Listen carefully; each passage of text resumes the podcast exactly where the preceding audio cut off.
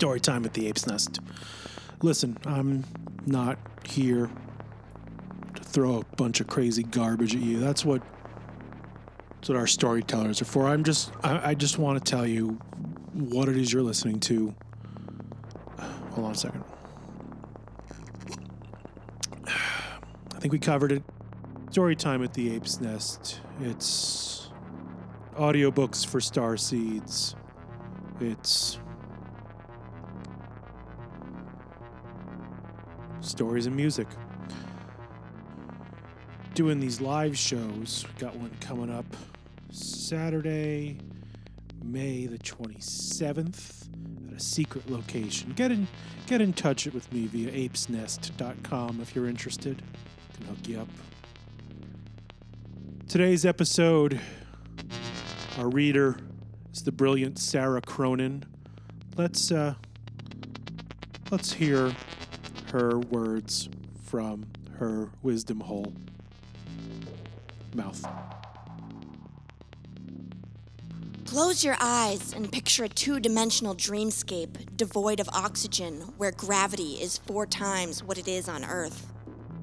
Now take away the oxygen and insert towering structures made of bleached bones and tiny mirrored cubes.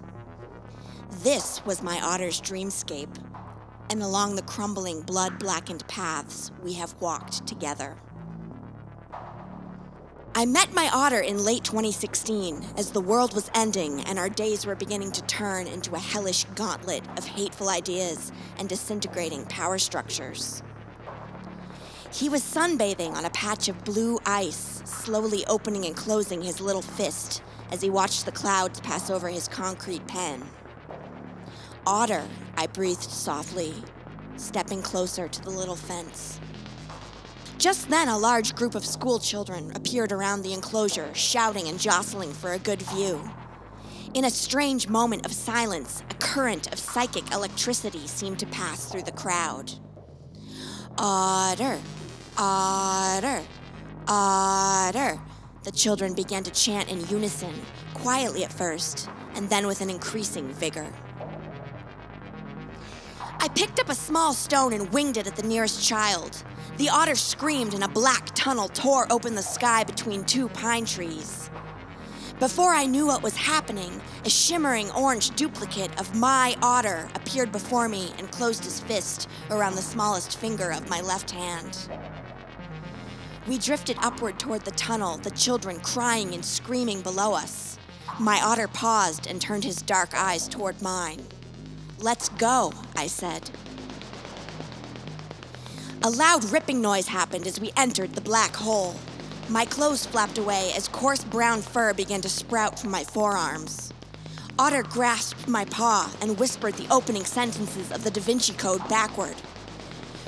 We were traveling inside a gelatinous hexagon of infinite formlessness, seconds peeling away from our consciousness like tattered strips of sunburned skin. And then all at once, a dark ridge of bone appeared in the distance enveloped in a hazy cloud of atmospheric gas. I tried to make words and realized I had lost the power of speech. My tongue felt stiff and confused in my mouth. We saw the ridge, and then suddenly we were on it, a damp, cold mist clinging to our fur. Whose dream is this? I tried to ask. This is the 29th parallel, said the otter simply somehow understanding the clipped, barking noises coming from my face. You have been granted temporary asylum from the present, Otter continued. Look over there. He gestured to a roiling pit of black sulfur I hadn't noticed before. That is your reality, Otter laughed. I stared into the depths and started to sweat. I stared and stared, the drowning concepts of my broken world somersaulted wetly amidst the inky goo. Civil liberty and human rights combined to form a sodden carcass, clinging limply to a charred rock poking out of the depths of the sulfur lake. As I watched, a wave of undulating slime catapulted upward and took the shape of the 45th President of the United States. Vomit rocketed from its rotting face hole, spewing onto the twisted limbs of the limp carcass. Otter adjusted his sunglasses, chuckling softly. That is your dream, he spoke. The dream of America.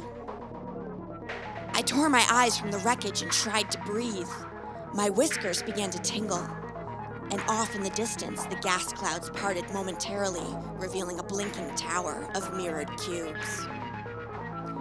Come with me, said Otter.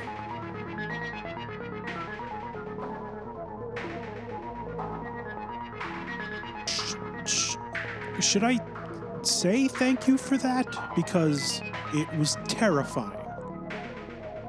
But I'm grateful for the knowledge, Sarah, and the experience taught me things. So, yes, in the end, thank you, Sarah. That was magnificent. You can learn a lot about Sarah Cronin. She is co editor of the website K. You can find that at Isit K, I S I T K A Y E dot Weebly, W E E B L Y dot com. You can find her on Twitter at, at Sarah Crony. That's uh, Sarah with an H, C R O N Y. Find her on Instagram at, at Sarah Rules, Sarah with an H, R U L E Z. The music today, as always, or not always, as many, is by Horsewind. You find that at horsewind.bandcamp.com. Horsewind worked on this track with his pals uh, Reverend Al Dedrick Tyler Derryberry. We'll be back soon. Um, hey, let me just throw this out at you. We are not only at apesnest.com, we are not only on iTunes, we're also now on Stitcher. So I hope you'll uh, tell one of your terrible friends to uh, subscribe and listen. I'd appreciate it. Watch for live Apes Nest coming, watch for all kinds of things, and we'll see you soon.